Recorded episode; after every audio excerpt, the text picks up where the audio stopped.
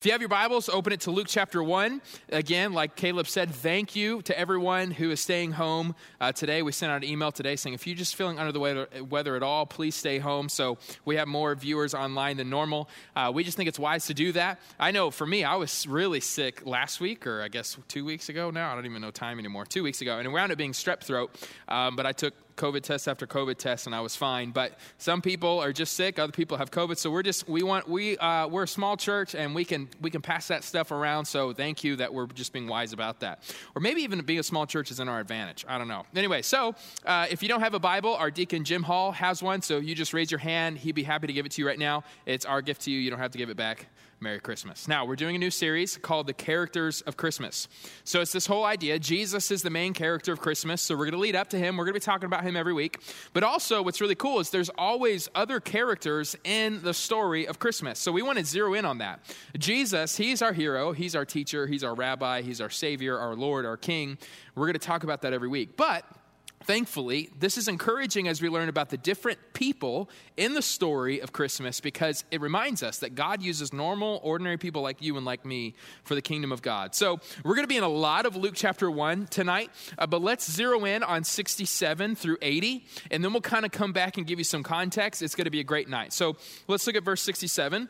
Then his father, Zechariah, his, his father, who's he talking about? John the Baptist, uh, or some people call John the Baptizer. Then his father, Zechariah, was was filled with the Holy Spirit and prophesied. By the way, so many people think Acts 2 the, is when the Holy Spirit came down, which is true, but the Holy Spirit existed since time began, since before time began. Sorry, we believe in the Trinity here. And so the Holy Spirit, you see him active in the Old Testament as well as active in the New before Acts chapter 2. So we see the Holy Spirit working here and prophesied.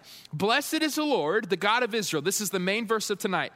Why do we bless the Lord? Look, because he has underlined this visited and provided underline redemption for his people. We're going to end with that. He has raised up a horn of salvation for us in the house of his servant David, just as he spoke by the mouth of his holy prophets in ancient times, talking about the Old Testament. Salvation, this is being saved from our enemies. Who are our enemies? We believe, according to the text, according to the Bible, we have at least three enemies the world, the systems of this world, the flesh, our own evil desires, and Satan himself and, his demons. And from the hand of those who hate us, he has dealt mercifully with our ancestors and remembered his holy covenant. If you read the Old Testament, it's story after story of God's people just messing it up and God still being merciful and gracious and giving us another chance, which I hope you can testify happens to you today. The oath that he swore to our father Abraham, which is in Genesis 12, to grant that we, having been rescued from the hand of our enemies, would serve him without fear. I love that. I wonder if maybe all of us this week can meditate. What does it mean to serve God without fear? I know Todd Miller and his family in an area where the gospel isn't really accepted. They are serving God without fear. We can mention people like Todd Miller. There are other many names. We cannot mention their name because it would put their life in jeopardy. But praise God for missionaries. Praise God for you that you're able to serve God without fear. Verse 75 not only without fear, but in holiness and righteousness, in his presence all our days. We believe eternal life starts the moment you believe in Jesus. And the beautiful thing with that is we have his presence now. We're not just waiting for the presence of God when we go to heaven. And you, child, will be called a prophet of the Most High. Who's he talking to? John the Baptist, his son. Again, I'm preaching before I'm preaching here. It is so important for the father, for parents to speak hope and life and prophetically speak into the future of your children. He says, You, child, will be called a prophet of the Most High, for you will go before the Lord to prepare his ways. We're going to look at that. To give his people knowledge of salvation through the forgiveness of their sins. I hope and pray every week we gather, we at least allude to the reality Jesus came to forgive us. This is the essence of the gospel. Because of our God's merciful compassion, has nothing to do with how great we are, has everything to do with His mercy and His grace. The dawn from on high will visit us to shine on those who, this is talking about Jesus, to shine on those who live in darkness and the shadow of death, to guide our feet into the way of peace. This is what we call testimonies, right? We talk about ways that we were once living in darkness, but then Jesus, when we met him and we gave our life to him, we were ushered into this peace that passes understanding, this way of life the world cannot fathom. In verse 80, the child grew up and became strong in spirit. And he was in the wilderness until the day of his public appearance to Israel. What a great reminder for so many of us for what God loves to do. He loves to prepare us before he makes us go public. Some of us, we feel like our platform's not where it should be. John the Baptist knew his life had meaning, but he first had to develop his character in the hiding place, in the wilderness. This is so good. The title for tonight's message is Zechariah and the Mission of God. Let's pray. Father God, I just ask you tonight we give you our time, we give you our talents, and we give you our treasure. God, as we look at Luke chapter 1, I just pray that our hearts would be encouraged. God, I know just as a pastor of Passion Creek, so many of our members this past three, four weeks, six weeks, I just feel like we have gone through more grief and more heartache and struggles than we ever have. So, God, we're asking for your hand and your mercy tonight. God, I'm grateful that the Christmas message is not just blind hope. It's not just everything is going to be always great. God, I love that leading up to Christmas, their story is that of silence, that of despair, that of darkness. But yet, in the middle of that pain that we acknowledge, that we know is here, that we don't hide, that we don't run from, God, in the middle of that, you give us yourself, which gives us hope, which gives us peace, which gives us love and gives us joy. I just pray that we'd hold on to that as we embark on this Christmas series together. In Jesus' name I pray. Everybody says, Amen. Amen. I ask myself the question do I really need to do another Christmas series? Now, for you, it's not a big deal, but like I have to do this every year. You know what I'm saying? So it's like you do the Christmas series, and then you start thinking, do I have to do this again and again? And that's the question I ask myself every November. And I like to say I, I prepare Christmas in January. I don't. It's November that I start thinking about what I'm preaching in December. And again, the problem is a lot of us have heard the Christmas story. I, for me, I don't like rewatching Christmas movies. I, in fact, maybe that's the only exception. Most movies I just can't watch again. It's all about the suspense, and the suspense is gone. And so I even know as a pastor bringing this word, you're like, I've already heard of this before. Zechariah, maybe not. Maybe that's why I picked that tonight. But what we need is not just a word from last year, we need a word for today, especially all the different griefs and pains that we've gone through. And so I've been praying and thinking through what should we preach on. I was trying to flirt with the idea of doing something else, but I was kind of reminded the Christmas message really is powerful. And I think in the, in the middle of the kind of season that we're all in, I think, uh, man, it's the word that we need. And then I also thought, if I can't keep preaching Christmas every single year, you guys should probably fire me. Because, like, if you can't preach Christmas, you probably can't preach at all. Don't say amen. All right, so as we begin this, I want to give us three reasons why we focus on Christmas. Why are we doing a Christmas message? Number one, we celebrate the first coming of Christ. John chapter 1, Eugene Peterson paraphrases it. He says, The Word, this is the Logos, this is God, became flesh and blood. And I love this phrase, and moved into the neighborhood. This is called the incarnation of Christ. A lot of us in church world, we talk about the crucifixion, which is so important, which is the only way we can be forgiven. But we cannot run past the beauty, the thought of incarnation. The fact that God Himself came down in the most vulnerable form, came down as a human, not just as a human, as a servant, as a slave to all, as it says Philippians chapter 2. So when we gather here, we're going to look at this. We're going to look at people who were longing for the first coming of Messiah and then seeing how they react when they see Jesus has come. So we get to look back, but we're watching these people as they look forward and see it happening in the now. This will bless your soul. If you really lean into this, this has so much meaning. and We're going to talk a lot about that tonight. The second second reason we focus on Christmas every year is it helps us anticipate the second coming of Christ. If you do Christmas and you're only focused on baby Jesus, you're doing it wrong, right? What we're supposed to do during Christmas is to say, okay, Jesus has come and he's coming again. The first coming of Jesus stripped sin of its power over us, no longer has dominion over us. But the second coming of Jesus will strip sin of its presence. Right now, when we submit to the Holy Spirit, sin is still present, but it doesn't have to have complete power over us. The second coming of Christ, sin won't even be present. There will be no more tears, no more crying. So Jesus has come, and we're looking forward to the encore. We're looking forward to him coming again. And so, in our prayers this month, I encourage you Really meditate on the first coming, but then let that encourage you. He's done it once, He's going to do it again. We just offer to the Lord, You're going to do this again. And that gives us hope. The third one, which maybe especially in a typical evangelical church you don't hear often, we pray for the third coming of Christ. Anybody ever heard of the third coming of Christ? So, the third coming of Christ, St. Bernard of Clairvaux, this was quite a long time ago, he used this term and kind of coined it. And here's what it means it doesn't mean Jesus is coming like a third time. We believe the second time is it, everything will be taken care of. But what the third coming means is he was saying, okay, we already know the second coming, but the third coming is when Jesus comes into your life. So, if you never believed in Jesus, maybe tonight the third coming is you actually believing and surrendering for Jesus the first time.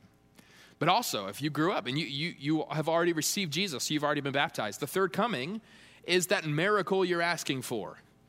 It's that, that danger you feel, it, it's that, that anxiety you have. And Jesus has a way of coming and giving us peace that passes understanding because he gives us himself. Luke 18, he says, Jesus says, What is impossible with man is possible with God. We're praying for a third coming. Christmas is a reminder that we're not just serving a God who showed up in miracles 2,000 years ago. We believe God shows up miraculously today. Amen? In fact, this is actually leads us to the first point that we're to look. This is kind of one of the main ideas of Luke chapter 1. Write this down. God's delays are not God's denials. God's delays are not God's denials. In Luke chapter 1, we see the first time God appears to his people in 400 years. What I love about the account in Luke, he doesn't break his silence with Mary and Joseph, which are the parents of Jesus. He breaks his silence with Zechariah and Elizabeth, who are the parents of John the Baptizer. Now, here's what we have to, when we're studying the text, we believe here in the Bible, we have to keep submitting ourselves to the authority of God's word. Why would Luke start the Christmas story with John the Baptizer? The last word the Israelites ever heard from the Lord was a promise from the prophet Malachi, verses, chapter 4, verse 5, that prophesied that the prophet Elijah would come to prepare the way for the Lord, for this long awaited Messiah. Okay? So that's the last thing they heard. So for 400 years, the last thing they heard from God was look for Elijah. And now we see here in this text, Elijah is a picture of John the Baptist. That's why Luke is saying, uh, Let me catch you up. You've been looking for this guy. We're going to start here, and then we're going to move to Jesus. Now, this was 400 years ago. As Americans, we literally can't fathom what was 400 years ago. I know, like, we go to Bisbee, Arizona. What that, what was that made? Like 1891? And we're like, this is so ancient. Like 1891, you know? 400 years ago. What happened 400 years ago? In 1621, the pilgrims set sail on the Mayflower and, and landed at Plymouth Rock. Literally 400 years ago, about right now, was the first Thanksgiving ever. Okay? It was only 245 years ago that we signed the Declaration of Independence. So, like 400 years ago is a long time ago. I even looked this up. The multiplication sign wasn't even invented yet 400 years ago. Okay? So, 400. So, when you think about these people of God, they haven't heard from God for 400 years. Can you imagine? Silence from God for 400 years. But Zechariah and Elizabeth, we're going to see in verse 5 through 7, were faithful to God. They believed and they continued to serve. Why? Because they believe this principle God's delays, 400 year delay, are not God's denials. Let's look at verse 5. It says, In the days of King Herod of Judea, which we're going to look at Herod next week, there was a priest of Abijah's division named Zechariah. Some of your translations say Zechariah. It is what it is. Now, his wife was from the daughters of Aaron, and her name was Elizabeth. So we have Zech I'm going to call him Zech. Are we cool with that? We're close, okay? We have Zech, who is a priest. We have the uh, daughter of Aaron, Elizabeth. So these are two pastors' kids, and she's become a pastor. So pray for them, okay? Just a lot of damage can be done being a pastor's kid as I speak as one. Now, pray for my children. Verse 6, this is just good context to know. Both were righteous in God's sight, living without blame according to all the commands and requirements of the Lord. What are the main commands? Love the Lord your God with all your heart, soul, mind, and strength, and love your neighbor as yourself. They did that. Verse 7 But they had no children because Elizabeth could not conceive, and both of them were well along in years. This is the most polite way to say they were old, okay? Luke is nice. Now, corporately, we have context here. It seems like God has forgotten the whole nation of Israel. King Herod is ruling. This is not from the Davidic line. This is Rome oppressing Israel. So the people are saying, God, you've forgotten us. We're losing. Not only that, not only corporately, all of Israelites were suffering personally. It seemed like God forgot Zechariah and Elizabeth. Now, here's the reality in every single generation, infertility is painful, infertility is full of grief. It's one of the hardest things to go through. Me and my wife, we have not gone through that. We've had miscarriages, and those are really, really sad. But I want this to, to show Zechariah and Elizabeth, they, had, they were full of sorrow. But even beyond that, in Zechariah's time, not only was it just sad that you didn't have children, but it was literally, they believed, which was bad theology, that it was a sign of disobedience. It was a sign that God doesn't have favor on your life if you don't have children. And so Zechariah and Elizabeth, they know in their hearts they're serving the Lord. But to the whole world, they believed that they must be sinners. They must have done something wrong. Obviously, God hasn't shown them favor. Friends, let us never have that kind of theology, right? God is sovereign, but there's so many different things at play. If you struggle with something, it is not because God hates you. It was a source of public shame. And again, they were old. And so, really, recognize Zechariah is probably feeling very hopeless. The hope for a child is long gone. But he's reminded himself God's delays are not God's denials. So, again, for the sake of time, I'll summarize for you 8 through 17. Zechariah, we learn, is a priest. And 24 times a year, you have a team of priests. They're kind of selected. It's a rotation that would go to the temple. The temple is where they believed the, the presence of the Lord was. Now, each group had 300 priests in it. So 24 times 300 times all sorts of, I mean, it's a ton. And so there's a ton of priests, and it was the greatest honor for you to get selected to be the one to go into the Holy of Holies and light the incense. But the odds were in your favor. You could go and be a priest your entire life and never get the lottery of going into the Holy of Holies. But we see in 8 through 17, Zechariah is selected. His name is picked. His life is changed forever. His legacy would always be Zechariah, the man who entered into the presence of God himself. So, again, 400 years of silence. He has to put on this special robe. He has a rope. Have you guys heard of this? There is a rope that is that he puts his leg on and walks into the holy of holies and they time it and after a while if he hasn't come back out yet it's because he has some unconfessed sin and he died in the presence of the lord and so they drag him out so this is like honorable but also terrifying okay you don't want to get this wrong so he goes and now again 400 years of silence the angel of the lord appears and he says you will have a son and there's three things. I'm going to go Baptist on you real quick. It's not in your notes, but three R's because I like to alliterate. Number one, he promises, the angel, that you would have a son who will cause the whole world to rejoice. Which is why we sing the song, The weary world rejoices. Yeah, whatever, right? So you're going to rejoice. Why? Because there's a revolution beginning, and John is the one who's going to proclaim it.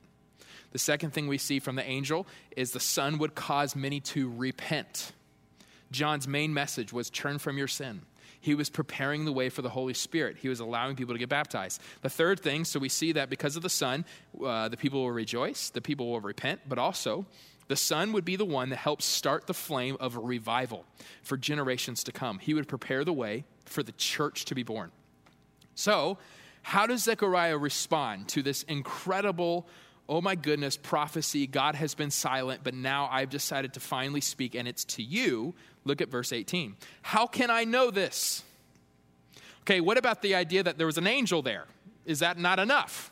Okay, he doesn't think that's enough. How can I know this? Zechariah asked the angel. For I am an old man and my wife is well along in years. That's a good husband, you know? Not like my wife is, oh, no, she's well along, you know? Emphasis on well, you know? And so, verse 19, the angel answered him, I am Gabriel.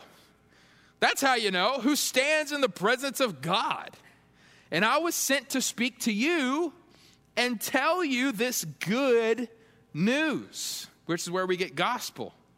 Verse 20, now listen, that Gabriel says, you will become silent and unable to speak until the day these things take place. Why? Because you did not believe my words, which will be fulfilled in their proper time.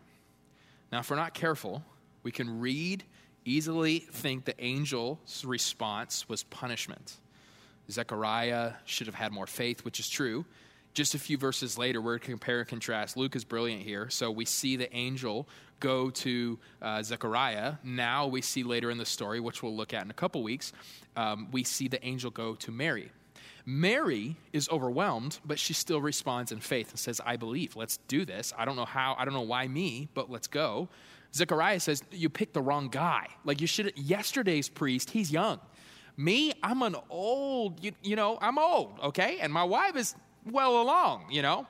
And so he has these doubts. And so the angel sends Zechariah what he needs, which is silence, which most men need. Amen? And to the woman.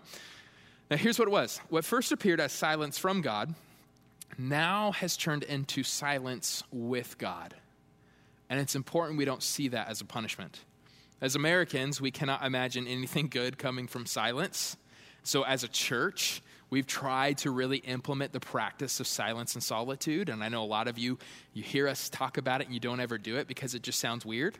But research has actually showed the importance of silence. Uh, some of the studies show constant noise leads to cognitive overload, what some people would call brain fog. If you have brain fog this month, it might be because you're just, it's too much Christmas music, which I don't know is possible, but you know, it's too much noise. It also reduces our ability to make decisions if it's too noisy. That's why when I'm backing up, I have to turn off the radio. Anybody else? It like helps me see better, which doesn't really, but I'm like, I need to, I just, I can't think right now. Let me turn this off. It also depletes our willpower. Some of us, we go way to, to music, to, to the news, to, to all this noise when we wake up. And no wonder why we don't have the ability to read our Bibles. It overwhelms us. We're over, we begin in an overwhelmed state and it triggers our anxiety. Research shows this. Henri Nouwen has a great quote talking about the importance of silence. We have to remember this in the context of Zechariah. Our task is the opposite of distraction. Our task is to help people concentrate on the real, but often hidden event of God's active presence in their lives. So, look, real but often hidden. That's like the message of Christmas for many of us. It is not how to keep people busy, but how to keep them from being so busy that they can no longer hear the voice of God who speaks in silence. So we read Zechariah is being punished. The reality is, God is saying, I want to speak to you, I want to work through you. And so stay with me you're going to be silent with me so you can really understand what I'm saying. That's why I, have mentioned this before, and I got worried that you guys would be a little upset, but some people have really gone back to me and said, like, I think that's so true. I think the future of the church is less of a concert, which I'm not against, but I think what we need more of is like a cathedral, a place where we're just in the presence of God, where we turn down the volume, we're just in silence because the enemy attacks us with noise. We counterattack with silence so we can give God room to speak. See, God wasn't punishing Zechariah's unbelief, he was preparing Zechariah's belief. Write this down God isn't punishing you, God is preparing you. I want you to think through. Ask the Holy Spirit, how can that apply in your life right now? How can it be in your season where maybe it feels like punishment? It is actually preparation. Now, if you put your faith and trust in Jesus, here's the essence of the gospel God's punishment was put entirely on the cross of Christ. This is why I can say in full confidence if you're a believer in the way of Jesus, you will never be punished by God. Jesus did all of that for you. He took care of it. That's why the cross, he says, it is finished. The payment is complete. But God will do a lot of preparing, which often feels like punishment because we don't have the wisdom to see how it's actually helping. Maybe some people use the phrase pruning. So, Zechariah, he has the task, get this, to prepare the way for the child who will one day prepare the way. And this is such a monumental task that God is saying, okay, we need to make sure you're ready. So, the blessing you're going to get is silence with me. This is good news. This is a reminder before we move on if you have breath in your lungs, God is not done with you. He is preparing you for something more. God is not punishing you, He's preparing you. Mainly, what is He preparing us for? For His mission of saving the world. Now, this is the part that makes this message distinctly Christian. I'm going to be honest. So far, I have said everyone, I mean, God, his delays aren't God's denials. I think every religion would like, like that. They, that sounds good to me. I think every religion, every person would say, God isn't punishing you. He's preparing. Yeah, sign me up. Here's what makes this distinctly Christian. Here's the part of the message that some of us we see as a stumbling block and we cannot submit to the way of Jesus. And this is our call to submit to him the parts that may not seem so good to us. Verse 67 Then his father Zechariah was filled with the Holy Spirit and prophesied Blessed is the Lord, the God of Israel, because he has visited, underline that, and provided redemption, underline that, for his people. A word on each. God has visited. Every other religion believes that the whole point of life is an attempt to get to God. And so, a lot of religions, they would kind of use as an illustration that life is like a mountain, God is on the top of the mountain. And so there's many different paths. This is why a lot of people don't like Christians because we say Jesus is the only way. A lot of other religions say no, there's just a lot of different paths, there's different roads to the top of the mountain. So religions, they, they believe what they're doing every week, let's get together, let's talk about different rules and restrictions and disciplines. And if we work hard enough and we do enough good, we will find the right path. By the end of our life, we will find ourselves at the peak with God Himself when we die. There's only one problem with that type of theology it's impossible. If you try to have enough strength and moral clarity and all these things to get up to the, it's impossible you will constantly be going the other direction. So the only hope we have, this is the beauty of God visited, the only hope, this is why Christmas is so good. We need God who's on top of the mountain to come down to us because we ain't getting there ourselves. This is the essence. This is Zechariah. After months and months of silence, he's going, God, the God man is coming down because we cannot get up. This is the good news. This is what makes Christmas different. But here's the hard part God visits us, but He doesn't force us. So, what we have to do is to allow Jesus, surrender to Jesus, and allow Him to carry us up the mountain His way, in His timing. And this is what a lot of people say no, no, I'm just going to take my own path. I don't like to surrender. I don't believe in this. God, I think I have a better route. And our Christmas message is saying this is the only route. And here's what he does by visiting us he provides redemption for his people. What is redemption? Literally, the, quote, the, the definition is the deliverance of evil by payment of a price. This is a good lesson for us in the government. Nothing is free, right? Somebody has to pay for it. It's probably as most political I'll ever get. There, I know that. Nothing is free.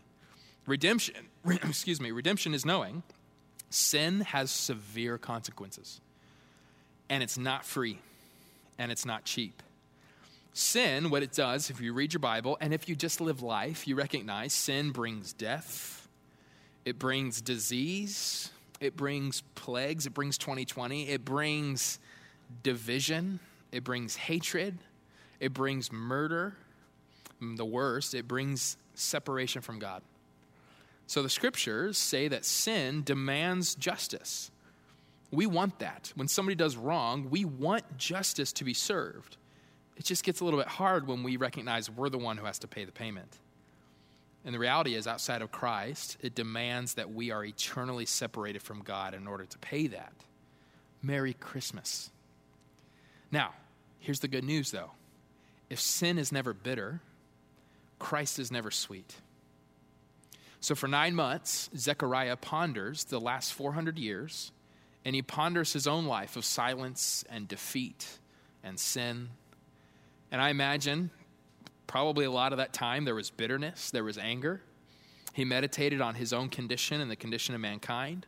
His eyes were open to see how much he fell short. And God, in that silence with him, opened his eyes to see our only hope is for God to redeem us for us. because we cannot pay the penalty of sin, but the God man can. And so that's why he goes and breaks into songs and thanks God that he has visited us to do what we can never do and to redeem us so we don't have to spend eternity trying to redeem. Let me get theological with you as we close. Here are a few ways. I don't. What I don't like about Christmas messages, it's like like a Hallmark card, like oh, like nice and warm and fuzzy. Like I want to give you theological truths tonight, and we'll be done. Okay. Here's a few ways Jesus. I'm gonna get theological. A few ways He redeems us from our wickedness and our hopeless condition. Let's let's look at the screen at a couple of these. First of all, Jesus redeems us as our substitute by paying the penalty of sin in our place. This is the essence of the cross. We believe our sin deserves punishment. Jesus steps in the way, being a literally like substitute. You go in, you take the punishment that I deserve. When we talk about how great it is that Christmas has come, Jesus has come to die, to do exactly that, to be a substitute. The next thing, there's so many, but I'll just cover a few. Jesus redeems us how? He redeems us as our victor by defeating our enemies and removing all foes. Who are our enemies? The world, the flesh, the devil. Reality is, without Christ, we are always in bondage to those things. No matter how great your intentions are, no matter how much you love your family, you're still going to hurt them. No, how much, no matter how badly you want to live, you will still die. This is the reality of life, and it doesn't feel good, and I hate it. But the reality is, Jesus has come to bring us victory an eternal victory. And we praise him for that, like Zechariah. Not only that, Jesus redeems us as our sacrifice by offering himself to purify us and remove our filth. Our sin has made us dirty, it has wicked. We are dead. What we need is to be purified in order to enjoy the presence of God. And the only way is to send Jesus, who is the Lamb of God. And that was John the Baptist's job. He says, Behold, the Lamb of God who has taken away the sins of the world. That was John the Baptizer's job. Will we heed his message? Will we praise God for the actual reality of what Christmas has done? I got another. Jesus redeems us how? As our second Adam. The first Adam brought death and brought a curse. The second Adam, we read Romans 5, he brings us new life and removes the curse of death. We will still die in the flesh, but our spirits will now live eternal life with Christ forever. And not only that, our bodies will be resurrected. God will make all things right. This should be good enough news. We're going to keep going. Jesus redeems us as our mediator by making peace and removing our alienation from God. We are separated, God and man. How who's going to be the one who steps in the gap? The only mediator who can, the God man fully God, fully man, and brings us back together. We're no longer alienated from God. We no longer have a hopeless future. We can have peace not only in heaven for eternity, but here and now. Can you let me do one more? Jesus is our Redeemer who frees us from the slavery of sin and removes us from all bondage. Friends, because Christ, if Christ never came, you and I would be enslaved to sin. The scripture says we, everything we would do, we would either commit commission, we would do the wrong things and hurt people and hurt ourselves and, and offend God, or we don't do the right things. We're, we don't help people. We don't love people. We don't love God. And not only that, it looks like we're doing the right thing, but it's always with the wrong intentions. We are stuck in bondage. And maybe tonight you feel that. If you haven't received Jesus, I believe spiritually this hasn't happened yet, but it can happen today. And that's why I think we do Christmas gifts. Because this whole thing called faith, it's not about receiving these benefits of all these things I listed by passing a test and being good enough and getting up the mountain. It's about receiving these blessings by placing your trust, by just receiving the gift and opening it, knowing you did nothing to deserve it, you did nothing to earn it, but you're still going to grab it and partake in its blessings. This is the message of Christmas. And Zechariah's like, This is incredible. My son gets to be a part of this. We get to be a part of this. The whole world is going to be saved. He came down, God Himself, who has every right just to leave us in our sin and our pitiful condition. He knew the only way to make this right was for him to come down in the form of a servant and die a shameful death so that you and I can have life. He is praising God. He's saying, We were once separated, but now we're joined to Christ, which you see in Ephesians 1. We were once deaf. We couldn't hear from God, 400 years of silence, but now we've been given ears to hear, 2 Timothy 1. We were once dead, meaning there's nothing we can do in our power to bring us life, no matter how hard we try. There's literally nothing, but now we're made alive in Christ Jesus, Ephesians 2. Zechariah is saying, You don't get it. I've been silent for nine months. I'm starting to understand. Look, we were once lost, looking for our own hope of life, but now we're found. Acts 20 21. We were once condemned in our sin, and rightly so. We have done wrong and deserve punishment. But now we're righteous, Romans 8 1. There's no condemnation. We were once a slave. We do the things we don't want to do, and we don't do the things that we want to do, and we're a mess. But now we're no longer slaves. We are adopted as sons and daughters of the King, Galatians 3.26.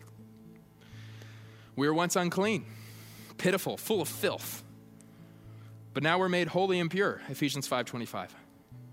We were once unfaithful, like Ezekiel chapter 17 or 16, where it talks about how we prostitute ourselves to all these other idols. We run after everybody but God. And yet, God still makes the promise in Ezekiel 37 But I will give you a new heart and a new flesh. You will no longer be unfaithful. You will be kept by God. First Timothy even says, Though we were faithless, he is still faithful. I got one more. I can go on and on and on for eternity. I think we can come up with these things. But you and I were once in shame, hiding our, our own spouses don't even know who we are. We're trying to put on an image to the world because we know deep down our pit, our, our pitiful selves. 2 Corinthians 3:18 says we're once in shame but now we're in glory. We have nothing to hide. We are pure. We are made righteous in his sight. Friends, I want you to see the real gift of Christmas is Christ himself, and he has done so much for us. What I love about this message it's not, everything will get better. It's okay. It's not really that bad. Zechariah's like, it's really bad. But God is really good. And there's going to be a lot of times where hope looks like it's lost. But then God comes down and gives us what you and I could never do ourselves. Let's pray. Father, I'm so grateful. So grateful for the first coming of Jesus. God, thank you that you didn't leave us. You had every right to leave us. We don't deserve your mercy and grace and compassion and forgiveness. So thank you for coming down to make that right. In your incarnation, which means you came down, in the crucifixion, which means you died in our place, and in the resurrection, which means you brought us new life. But God, I also praise you that you're coming again. Because, God, although spiritually you have made us right, physically, we're still a mess. Emotionally, there's still so much heartache and brokenness. People are dying too soon. Relationships are broken that shouldn't be broken. God, people groups are being oppressed. The powerful get away with unrighteousness. There is division even within your church. It's ugly. So much of that, God, is because we're not submitting to what you've already given us. But also, God, we look forward to the second coming because there are certain battles, God, there's certain things, Lord, just life is still hard here. We look forward to the resurrection, we look forward to heaven, but goodness, it hurts. We thank you, Jesus. You're going to come again and make this all right. But God, I just pray for every person in this room that we would receive tonight a third coming we get a new divine picture of your grace. God, that we would get a fresh wind of the Holy Spirit. For those who are struggling to be forgiven, I just pray that tonight they would be washed with forgiveness and they would feel it in their spirit. For those who feel like the church hates them or has cast them out, I pray that tonight they feel loved and welcomed into the people of God. For those who have bitterness and anger, towards you or towards somebody else, I pray for the third coming to be restoration, to be reconciliation, to be a heart that is softened because of you. And God, we ask these things with full confidence because you've already come and we know you're going to come again. So, would you give us that Christmas gift this season? You know what we need. Maybe it's silence, or maybe it's celebration. Maybe it's something else entirely. Holy Spirit, reveal that to us. But God, we, sur- we surrender to you and we thank you for this gift. I pray that every person in this room openly receives it. Nothing in my hands I bring, simply to the cross I cling. I bring no other argument. I bring no other plea, but that Jesus died and he died for me. May that be the anthem of our soul. In Jesus' name I pray. Everybody says, Amen.